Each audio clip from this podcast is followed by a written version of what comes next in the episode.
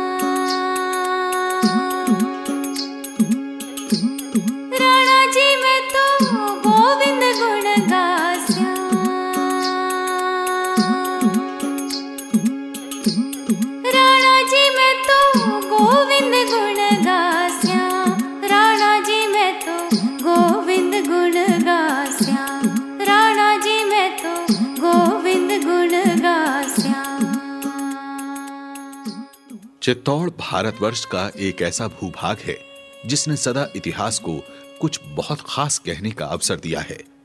कभी मीरा जैसी भगवत भक्त के गुण गाने का मान दिया है, कभी पन्ना की स्वामी भक्ति की कहानी दी है, और कभी राणा प्रताप की देशभक्ति की कथा कहने का गौरव दिया है। उदय सिंह के सुपुत्र के क्या कहने? आकर्षक व्यक्तित्व, लंबा कद, मज़बूत गठीला बदन बड़ी बड़ी आँखें, भरा हुआ चेहरा। घनी मूछों और चौड़े सीने वाले महाराणा के मुख पर इतना तेज था कि उनका प्रभाव उनसे मिलने वाले हर एक शख्स पर तुरंत पड़ता था। कोई भी उनके आभा मंडल से अछूता नहीं रह पाता था। उनके रक्त के हरेक कण में वीरता का वास था और देश प्रेम तो जैसे हर एक सांस में बसा था। राणा के कुल के महान शासक राणा सांगा को कौन नहीं जानता? उन्होंने बाबर जैसे कुशल मुगल सेनापति और शासक से टक्कर ली। राणा प्रताप ने भी अकबर से बैर लिया, पर प्रताप के पिता उदय सिंह बड़े विलासी थे।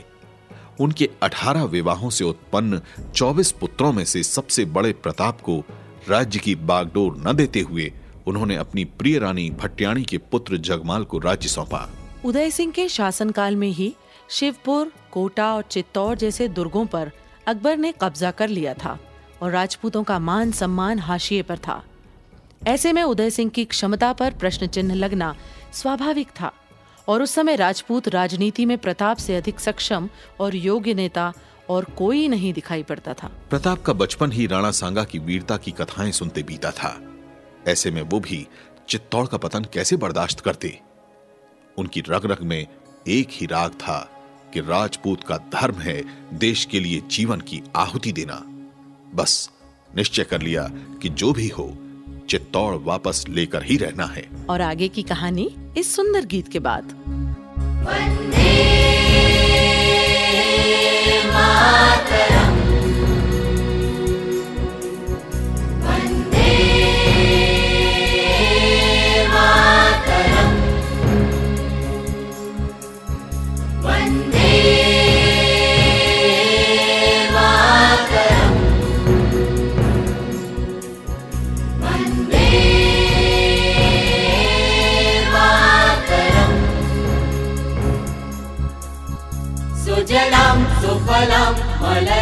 शीतलां श्यामला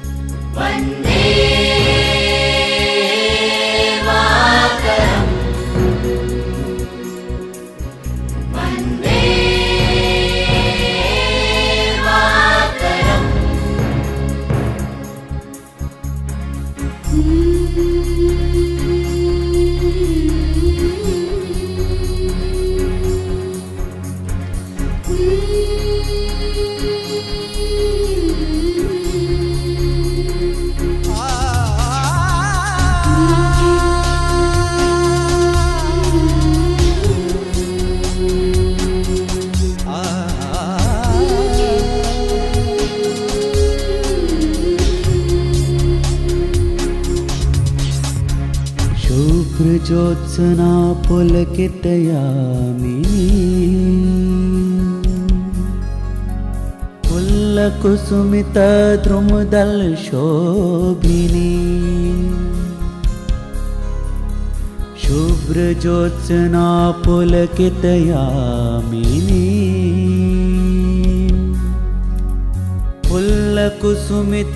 द्रुमदल शोबिनी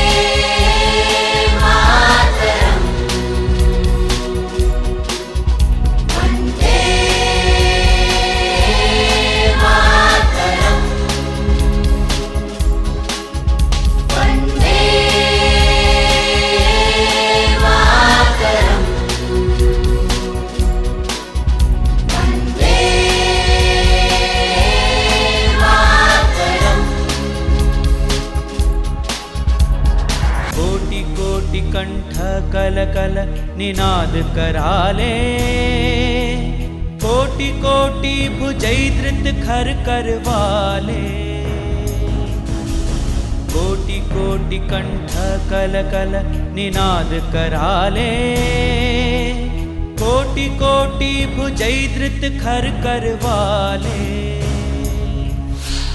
केवल मातुमी अबले बहुबल धारिणी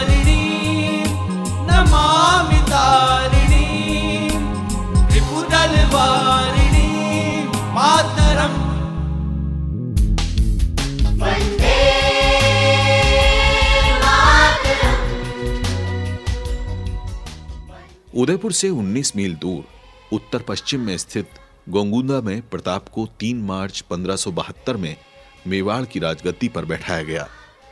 उन्होंने तत्काल प्रतिज्ञा की कि जब तक चित्तौड़ का उद्धार न करूँ, न तो सोने चांदी के बर्तनों में भोजन करूँगा, न ही राजमहल में चैन से वास करूँगा और न ही कोमल शैया पर विश्राम करूँगा। और जैसा कि जग ज़ाहिर है, उन्होंने पूरी उम्र मेवाड़ के पर्वतों को दुर्ग और गुफाओं को ही महल समझा। जंगलों में बंजारों की तरह अपने धर्म और जाति के मान की रक्षा करते हुए पूरा जीवन काट दिया। अकबर के महान सेनापति मानसिंह ने शोलापुर की विजय के बाद राणा प्रताप से भेंट करने का मन बनाया। प्रताप को जैसे ही उनका संदेशा मिला, वे सत्कार के लिए उदय सागर झील तक आ गए। मानसिंह ने प्रताप का, अकबर के प्रति दृष्टिकोण बदलने का बहुत प्रयास किया। उन्हें समझाया कि अकबर तो हिंदुओं के हितैषी हैं। उनसे मित्रता करना राजपूतों के मान के अनुरूप ही है। मान सिंह को करारा उत्तर देते हुए राणा ने अपनी प्रतिज्ञा त्यागने से इनकार कर दिया। परंतु मान सिंह को भोजन के लिए न्योता देना न भूले। मान सिंह जब खाना खाने प्रताप के पास पहुँचे तो केवल प्रताप के पुत्र को वहाँ पाकर चकित रह गए। जब उन्होंने प्रताप के वहाँ न होने का कारण उनके पुत्र से पूछा तो जवाब मिला कि उनके सर में दर्द है। ऐसे विचित्र सरदर्द का कारण समझते मानसिंह को देर न लगी। उनका कहना था कि जिसने तुर्कों से रोटी बेटी का संबंध किया मैं ऐसे के साथ भोजन करना अपना और अपने कुल का अपमान समझता हूँ। बस ये सुनना था कि मानसिंह क्रोध से आग बबूला हो गया। अन्न का अपमान न किया उसने। चावल के दो दाने उठा के पगड़ी में रख लिए पर जाते जाते राणा प्रताप को युद्ध की दावत भी दे गया। आगे क्या हुआ? इसका अंदाज़ा तो आसानी से लगाया जा सकता है पर पहले सुनेंगे राणा प्रताप की भूमिका ये सुंदर गीत। शंख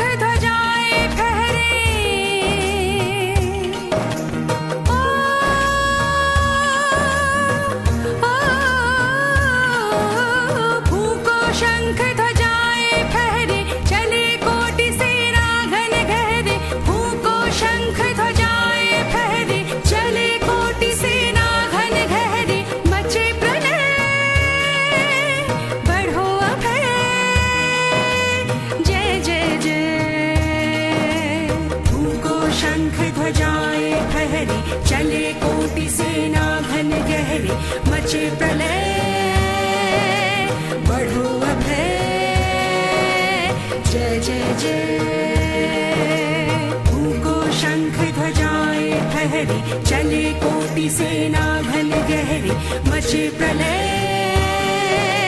बढ़ो अभय। जय जय जय जय जय जय।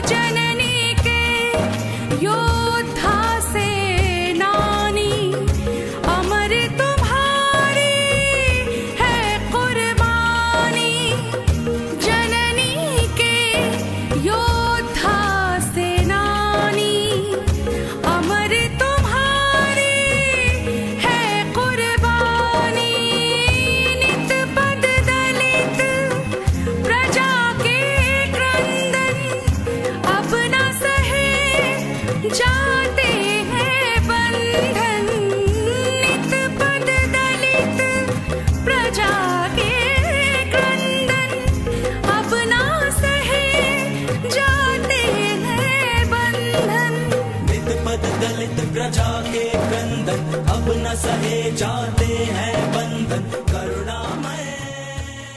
राणा के पास शौर्य और तेज तो बहुत था, पर सैनिक नहीं थे। पर फिर भी 13 जून 1576 के हल्दी घाटी के युद्ध में राजपूतों ने मुगल सेना को लोहे के चने चबवा दिए। भयंकर युद्ध हुआ। महाराणा का प्रिय घोड़ा चेतक बलीचा गाँव के पास एक नाला पार करते समय संसार से कूच कर गया। राणा दुखी हो गए और उन्होंने पूरी शक्ति से मुगलों के दांत खट्टे कर देने का निश्चय कर लिया। सारी फ़सलें जला देने का हुक्म हुआ ताकि मुगल सेना अन्न को तरस जाए। पर अब ये हालत थी कि राणा के सैनिक ही भूखों मरने लगे। उसी समय राणा के यहाँ घास की रोटियाँ पकाई गईं, पर उनकी बेटी की रोटी जानवर ले गया और उसके विलाप से जो पीड़ा राणा को हुई उसी वजह से राणा ने अकबर को संधि पत्र पहुंचवाया था। पृथ्वीराज अकबर के यहाँ राजकवि था। उससे राजपूतों का झुका सर देखा न गया और उसने वो संधि पत्र झूठा होने की खबर फैला दी। इधर उसने राणा प्रताप को एक ओज से भरी कविता लिखकर अकबर से दोबारा युद्ध करने को उकसाया। आखिरकार स्वदेश प्रेम ने पिता के प्रेम पर विजय पाई। भीलों को एक बार फिर एकत्रित करके राणा ने सैन्य शिक्षा दी। और सारे कार्य एक के बाद एक अपने आप राणा के हित में होते रहे। राणा के पास कुछ नहीं था। न राजधानी, न कोई धन, न दौलत। मुट्ठी भर सैनिकों को छोड़ कोई सहायता को भी राज़ी न था। पर फिर भी राणा प्रताप को अकबर से टक्कर लेने से कोई रोक नहीं सका। और टक्कर भी कैसी कि इतिहास अपनी धुरी पर चलना छोड़ मुँह बाएँ बस देखता रह गया और वीर राणा प्रताप ने अकबर तक पर अपना प्रभाव छोड़ा। धन्य है वो माँ और महान है वो धरती, जिस पर राणा प्रताप जैसे उज्जवल, चमकीले तारे ने जन्म लिया।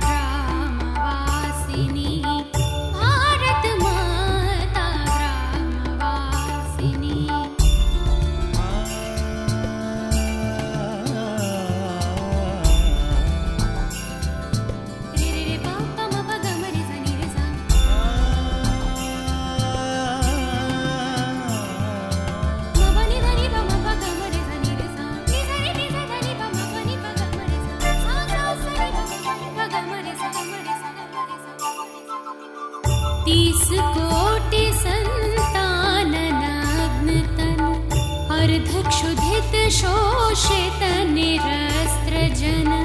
तीस कोटि सन्तानग्न अर्ध शुधित निरस्त्रजन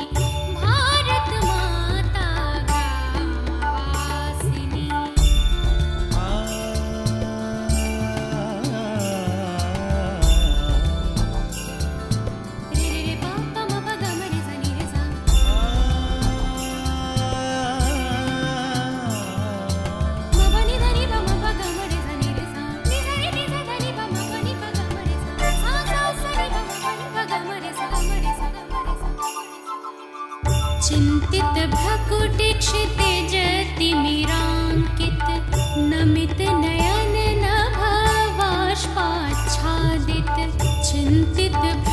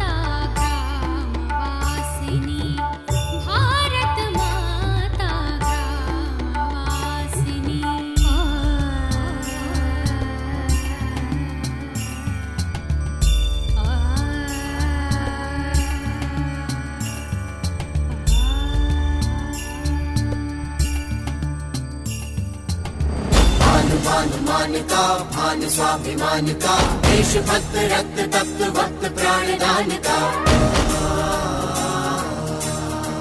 अधीर मन, अधीर लब्ध, वेग बाण का भय विहीन प्रवास है प्रयाण का सांस सांस, आस का यत्न सुनिर्माण का दम्ब जो विरोध जन्म ले रहा कुचल दिया था स्वाभिमान, ज़िंदा फिर से हो रहा। जननायक, स्वाधीनता संघर्ष की महागाथा, आज़ादी के रणबांकुरों की, क्रांति कथाओं के जाने पहचाने और अनजाने पन्ने, अमर बलिदानियों की प्रेरक कथाओं का संग्रह। ऑडियो एल्बम, जननायक, स्वराज संस्थान संचालनालय की प्रस्तुति। अभी आप सुन रहे थे कार्यक्रम आज़ाद हिंद, प्रस्तुति स्वराज संस्थान संचालनालय की।